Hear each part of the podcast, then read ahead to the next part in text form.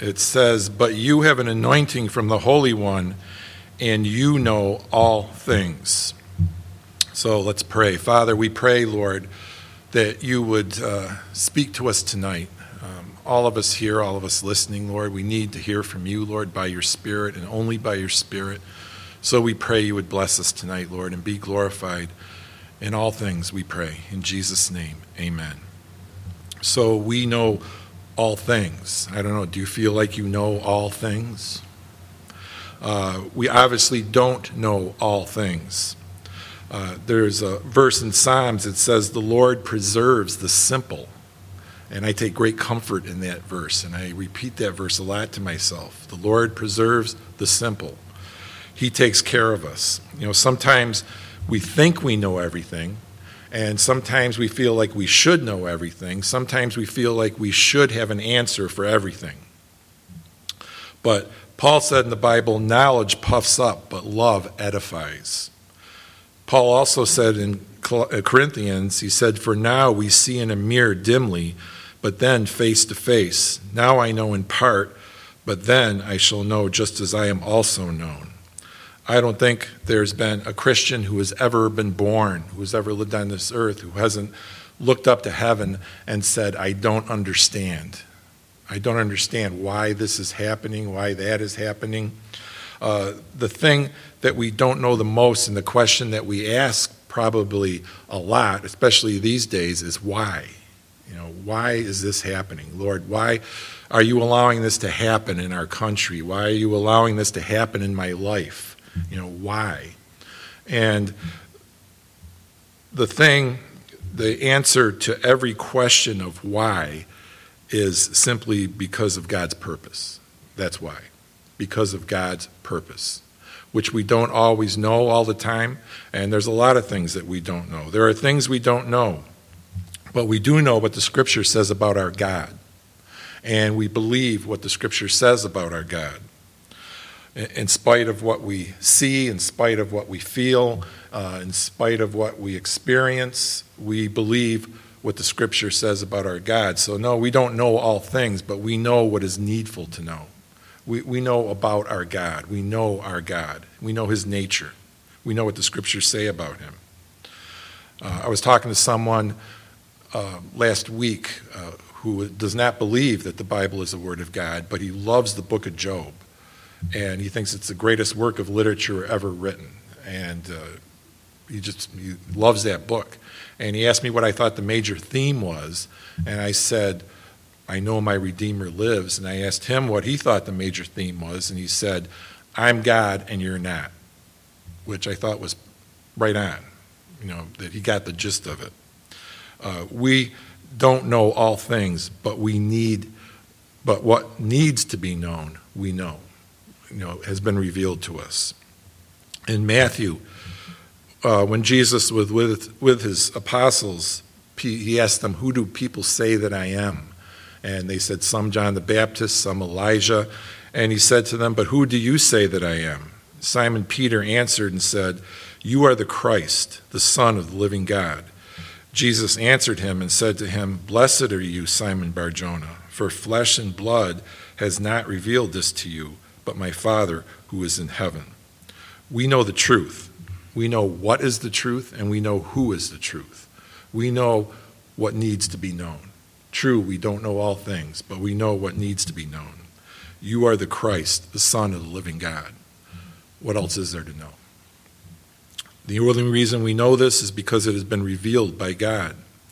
Uh, in 1 John, in another place, he says, But the anointing which you have received from him abides in you, and you do not need that anyone teach you. But as the same anointing teaches you concerning all things, and is true, and is not a lie, and just as it has taught you, you will abide in him. You do not need anyone to teach you. So, you know, we, people can get into a place where, you know, I know a lot, I know the Bible, I, you know, the Bible says I know all things. It says I don't need anyone to teach me, so I really don't have to be in fellowship that much. And that sounds good to our flesh, but it's death to our spirit.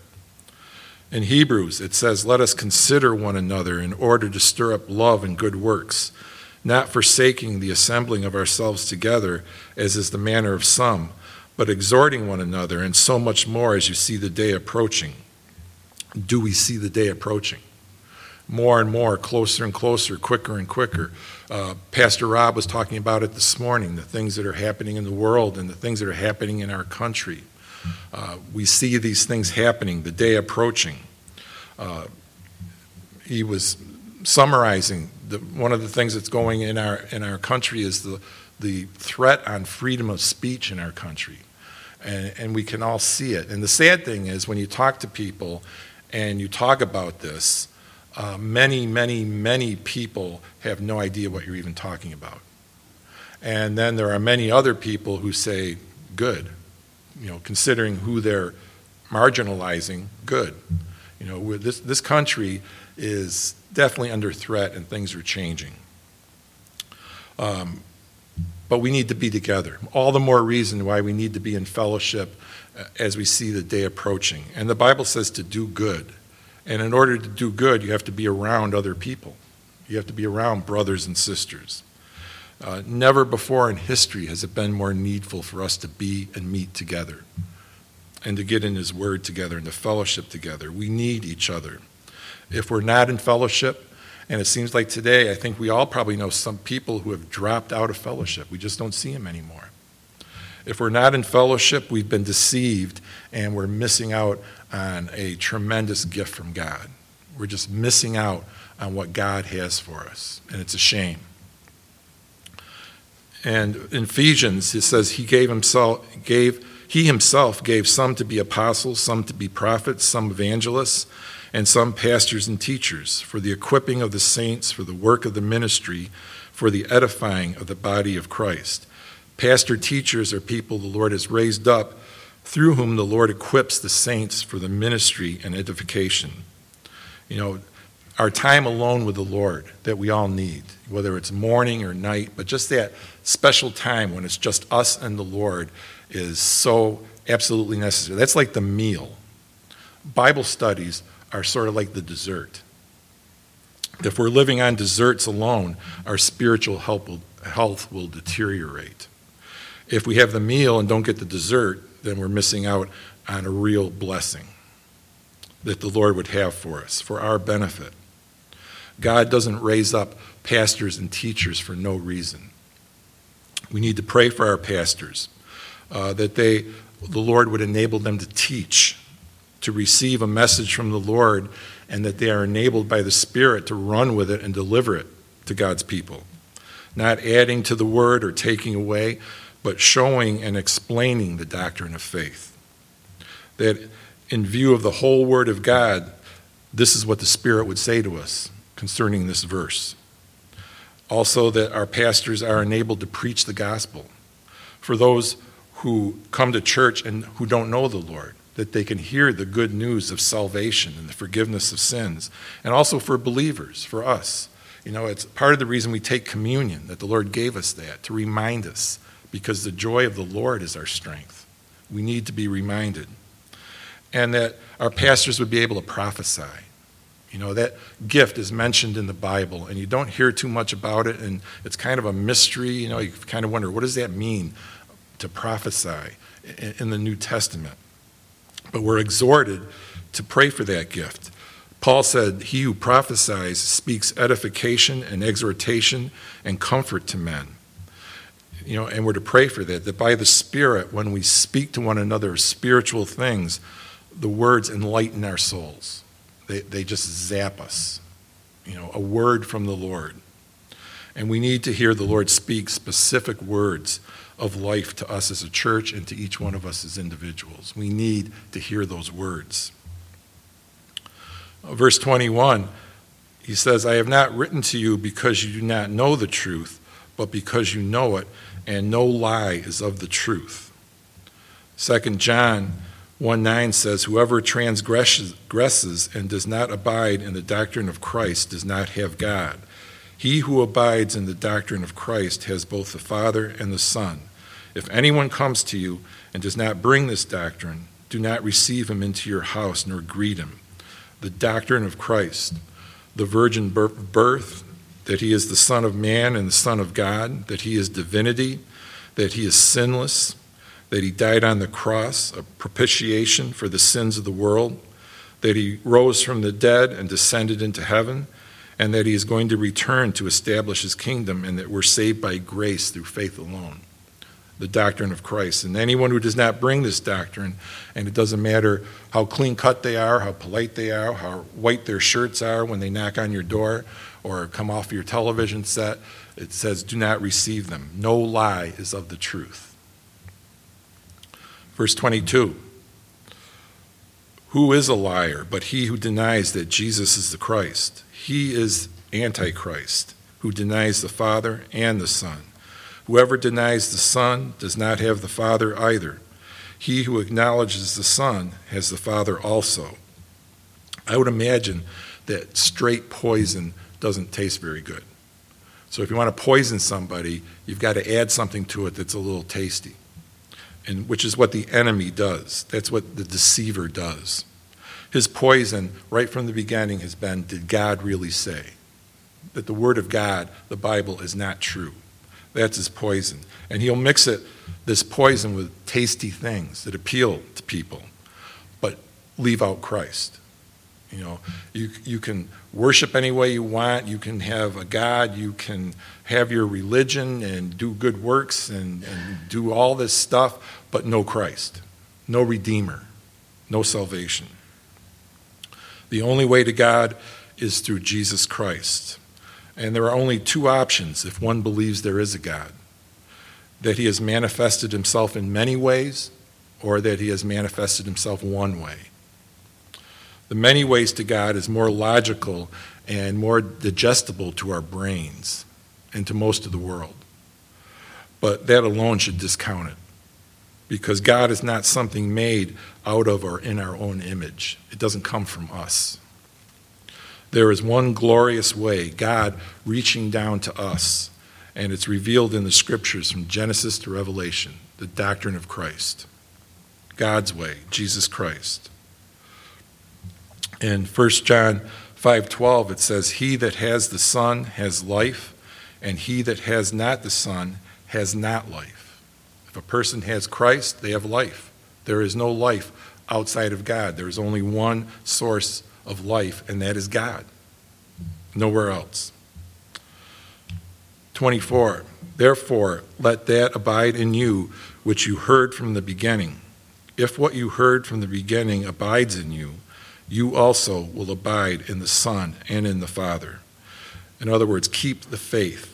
Like we tell the kids in Sunday school believe who He is, believe what He says, believe what He has done, believe that He has done it for you, believe that He will love you forever, and now I want to obey Him. 25.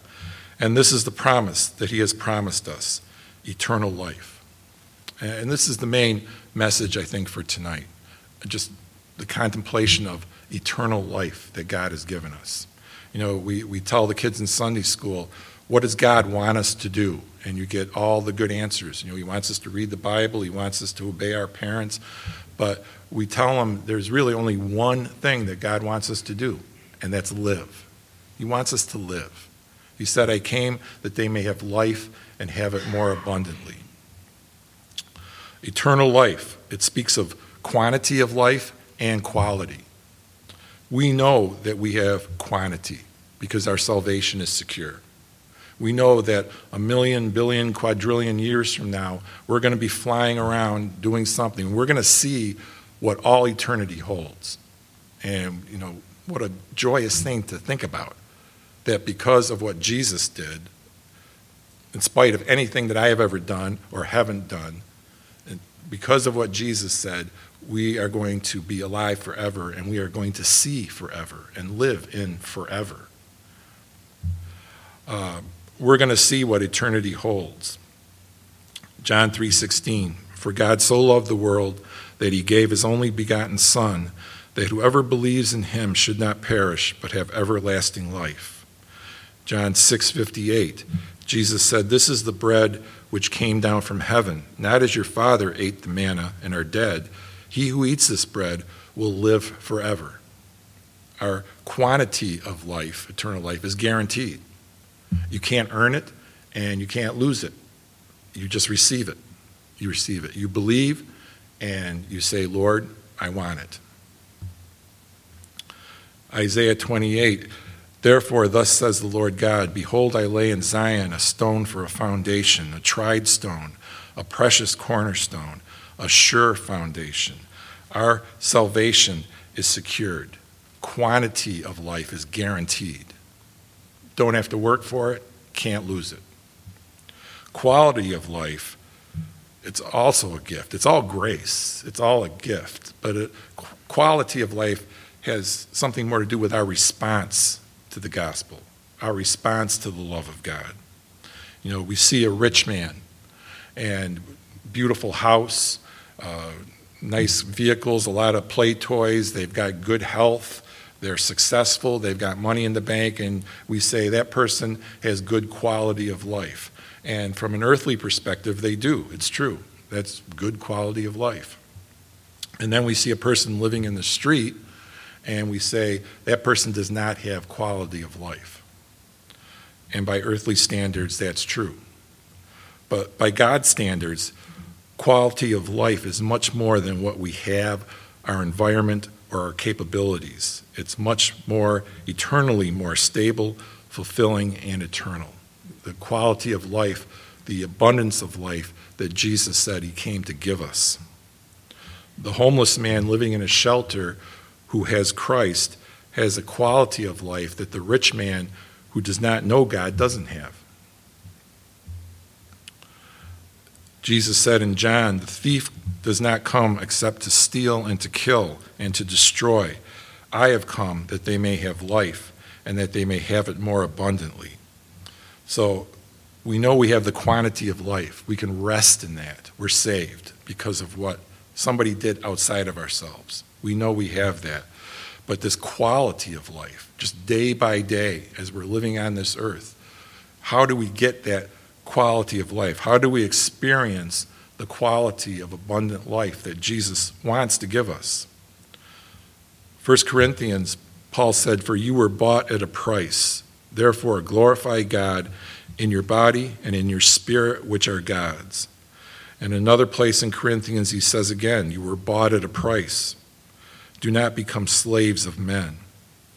When we glimpse the price that Jesus paid for us, when we get just a little glimpse into the price that he paid for our salvation, that's like first step on the trail to receiving that abundant quality of life. Philippians says, who being in the form of God did not consider it robbery to be equal with God, but made himself of no reputation, taking the form of a bondservant and coming in the likeness of men. And being found in appearance as a man, he humbled himself and became obedient to the point of death, even the death on the cross. Considering the price that he paid. I don't know, you probably all heard the Chuck Missler story about the dogs. Yeah. Anyways, Chuck Missler, to kind of get this point across, illustrated this. He said, Pretend that you are in heaven and you're flying around the universe and you're having a great time and everything is wonderful, and God comes up to you and says, I've got something for you to do. Would you do it? And because you're just so joyous of being there, you say, Yes, anything, Lord, I'll do anything and he says, points down to this planet, and he says, You see this planet down there? It's full of dogs. I want you to go down and tell those dogs that I love them. Will you do it? Sure, absolutely. And he says, Well, there's one more thing. Uh, those dogs are all vicious pit bulls. And I want you to go down and tell them that I love them. Will you do it? Okay, sure, whatever. Yes, I'll do it. And there's another thing when you go down there and tell those vicious pit bulls that I love them, you have to go down as a French poodle. Uh, will you do it? Uh, and you know, start thinking about this. I, you know, and well, there's another thing too. When you go down as a French poodle to those vicious pit bulls, they are going to tear you to shreds. Will you do it? Man, I don't know. I, let me think about this. Oh, and there's one more thing. You're going to have to stay a French poodle forever. And that kind of illustrates the price that Jesus paid. There's a man in heaven. He, you know, he, he did not consider it equal, not, did not consider it robbery to be equal with God. He was in the form of God, and he became a man. And there is a man in heaven when we can't comprehend what Jesus gave up, the price that he paid for us. First step at quality of life consider the price Jesus paid. And obtaining that quality of life, experience it, experiencing it on a day to day basis, on a practical basis every single day. To do that, there is really only one word bondservant. Becoming a bondservant of Christ. That's how we experience that abundant life every single day. And we know what a bondservant is. Back in those days, if someone was in debt or whatever, they became a servant, a slave in somebody's house, and they had to serve a certain number of years in order to get out of debt to pay it back. And then when their years were up, they were free. But sometimes the servant would go to their master and say, I don't want to leave. I, I want to stay with you. You know, I, I want to become your slave for good because you know you're you're good. This is the best thing I've ever had, and I have nothing else. I want to live. So, and they would take that person and put his ear against the door jamb and put a hole through it and put a ring in their ear. And that would show that they were a bondservant. They volunteered for it, they wanted to do it, to become a slave. And in view of the great goodness of our Lord, that should be our prayer. That should be our heart. That should be where we're at, where we just pray, Lord, make me your slave. Make me your slave. Because that is when we experience abundant life. Paul said, You were bought at a price. Do not become slaves of men. Don't be enslaved by the culture, by the standards of this world, by the culture in our society, but become a bondservant of Jesus Christ. That's what Paul referred to himself as. We want to live. That's why back in those days, the bondservant volunteered for this, wanted to do this. That basic, basic reason was I want to live. And if I can't live in this house and can't serve in this house, I have nothing else. I'll starve. We want to live. We want to lay hold of eternal life. And the only way is to become a bondservant of Christ. The question is how? How do we do it? You know, how in this flesh, in which no good thing dwells, and I don't even know my own heart, how can I honestly and truly pray, Lord, make me your servant? How can I truly desire that? I can say the words, but how can I truly desire it in all honesty? What's the key? What opens the door that I find myself worshiping God truly in spirit and in truth and becoming a bondservant? And there's a lot of things people will say, well, you have to read your Bible. Absolutely true. Absolutely, absolutely necessary. You have to be people of prayer. Absolutely true. Absolutely true. We need to be lights in this world. We need to be preaching the gospel by our words and our life, uh, being salt and light in this world. Absolutely true. That's what we need to be doing. Uh, in these days, there has never been a greater need for complete devotion to God. If we do these things, we will be serving our Lord. But putting our devotion to God first is like putting the cart before the horse. That was the problem with the Ephesian church in the book of Revelations. The letter that Jesus wrote, had John write to the church at Ephesus. They were devoted. They were really devoted. I wish I was as devoted as the people in that church were. They were devoted, but Jesus said to them, Remember, therefore, from where you have fallen, and if you don't, the light will go out. The light in your church will go out. The question is, how do I do these things and why do I do these things? Salvation, the Bible says the wages of sin is death, but the gift of God is eternal life. Salvation is a gift, And the gift and callings of God are irrevocable, the Bible says. We can't, again, we can't lose our salvation. It won't be taken away from us. But if we continue in unconfessed sin and broken fellowship with God, we die. We don't die eternally. We don't lose our salvation. But that being separated from Christ and not being with Him, it's like, it's like a degree of death. We're, we're missing out on the abundant quality of life that God would have for us. We may be in Him, but we won't be with Him. And that's a degree of death. We know David's story, King David. Uh, it says in the spring of the year, when the kings go out to battle, David stayed home, and he sent out Job, uh, Joab and his servant and his servants. So David is not where he's supposed to be. He's not doing what he's supposed to be doing. And if there is one person in the Old Testament that Satan wanted to destroy, it was David, uh, because from his lineage would come the Messiah. So Satan, like the roaring lion, is just roaring, roaming around, watching, looking, and he sees it. David doesn't go out to battle. He's not where he's supposed to be. And then it says that he arose one evening. So he's been sleeping all day. Who knows what he was doing the night before? But he's sleeping. He arises one evening and he's walking along the wall and he sees Bathsheba. And Satan springs the trap. And he's overcome. He's become spiritually lazy. And he takes her in, he has relationships with her. Uh, she goes home and she sends him a message later that she is with child, that she's pregnant. The last thing David wanted to hear. So he connives his way. He gets her husband to come back from the battle. Her husband Uriah, who was an honorable man, he was one of David's mighty men. He connives him to come back, hoping he will go and be with his wife, and then he could say the child, go up to him and say, "Hey, congratulations, you're having a baby." Uriah is an honorable man; he won't do it.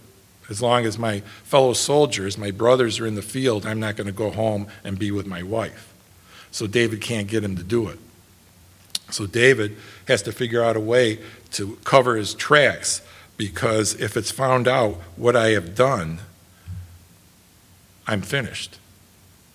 So he sends for Uriah, or he tells Joab to put Uriah in the front of the uh, battle and has him murdered.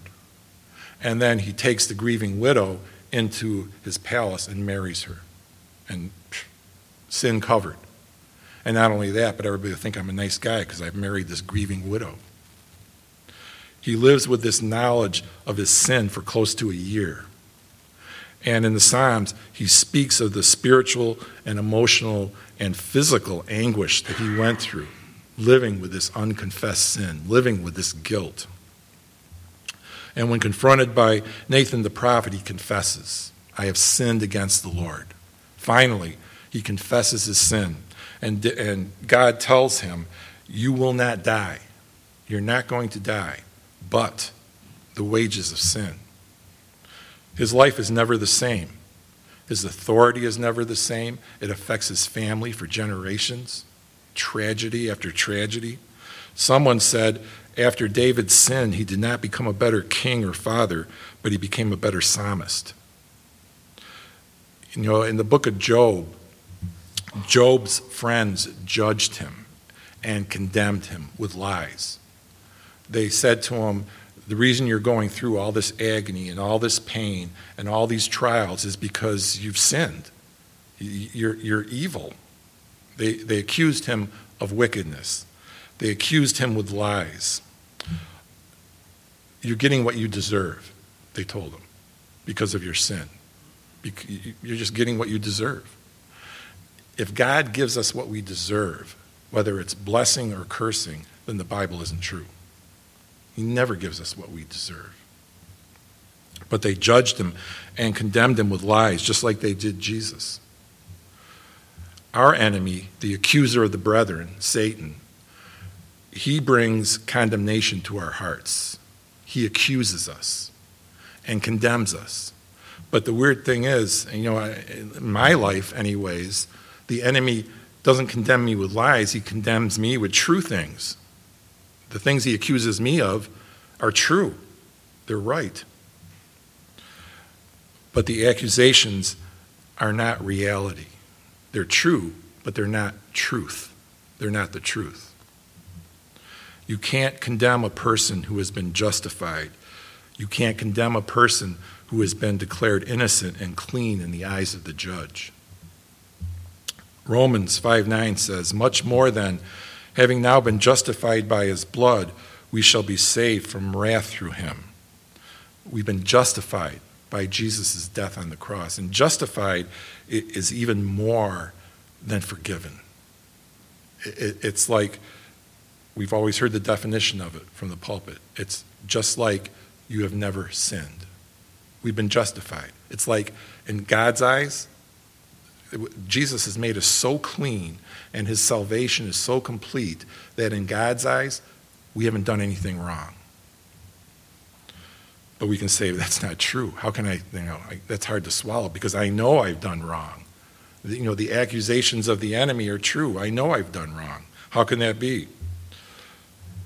It can be if you died and have been raised to life, a new creation. And that's the only way, which Jesus accomplished through his death and his resurrection. Can you imagine the condemnation that the enemy laid on David, the main person that he wanted to destroy? You know, you, David, you wrote, I will dwell in the house of the Lord forever. And you're the one, you committed adultery, you stole another man's wife, committed adultery with her, and then to cover your sin, you had her husband murdered. And you think that you're going to dwell in the house of the Lord forever? But David knew. And he wrote in the Psalms Surely goodness and mercy shall follow me all the days of my life, and I will dwell in the house of the Lord forever.